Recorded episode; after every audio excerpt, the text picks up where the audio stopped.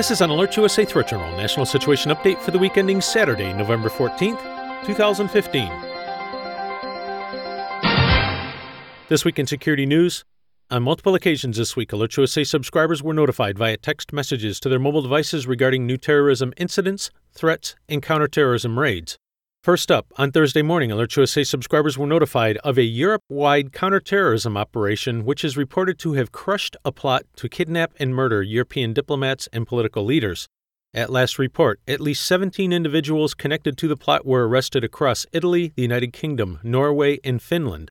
Those arrested were members of an Iraqi jihadist organization, Ansar al Islam, which last summer announced that it was merging with the Islamic State.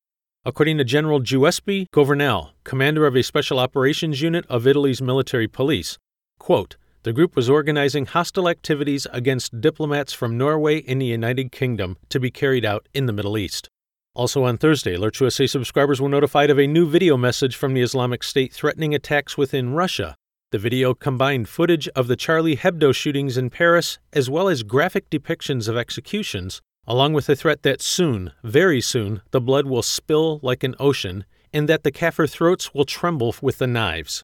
The video comes in an apparent response to Russia's increasingly aggressive military campaign in support of Syrian President Bashir Assad. And also on Thursday, the Islamic State claimed responsibility for twin suicide bomb attacks in Beirut, Lebanon, which killed 43 and injured more than 200. Surprisingly, one of the bombers survived and told investigators that he was an ISIS recruit and that there were a total of four bombers in the cell. At least one American was killed in the attack. While each of these events is taking place half a world away, listeners are urged to be mindful of the fact that these activities of the Islamic State and that of jihadists in general are increasing both in tempo as well as in a number of geographic locations. As previously reported by AlertsUSA Threat Journal on multiple occasions over the past year, America's most senior defense, intelligence, and law enforcement officials have repeatedly warned that the U.S. itself is under significant risk of increased domestic attacks, and this problem only grows worse as the Obama administration expands resettlement programs for so called war refugees from across the Middle East and North Africa, whom the Department of Justice and DHS readily admit they have little hope of vetting. This, as well as the Islamic State's strong recruiting efforts via the internet and through the Muslim community directly, poses a significant and growing challenge. As a simple illustration, this week the Justice Department announced the arrest of an Ohio man, Terrence J. McNeil of Akron, Ohio, on federal charges that he called for and facilitated the slaying of members of the U.S. military by posting photographs and personally identifying information for 100 members of the armed services, urging his followers to kill them. According to FBI Special Agent in Charge Stephen Anthony, McNeil posted photographs, names, and addresses of 100 U.S. service members, along with messages such as kill them in their own lands, behead them in their own homes, stab them to death as they walk their streets thinking that they are safe. In McNeil's final posts, along with a picture of a handgun and a knife, he states, quote, We have made it easy for you by giving you the addresses. All you need to do is take the final step. So what are you waiting for? Kill them wherever you find them. You can find more on this and other stories in this week's issue of the Threat Journal newsletter. If you are not already a subscriber, visit threatjournal.com and sign up today. The publication is free and will remain that way.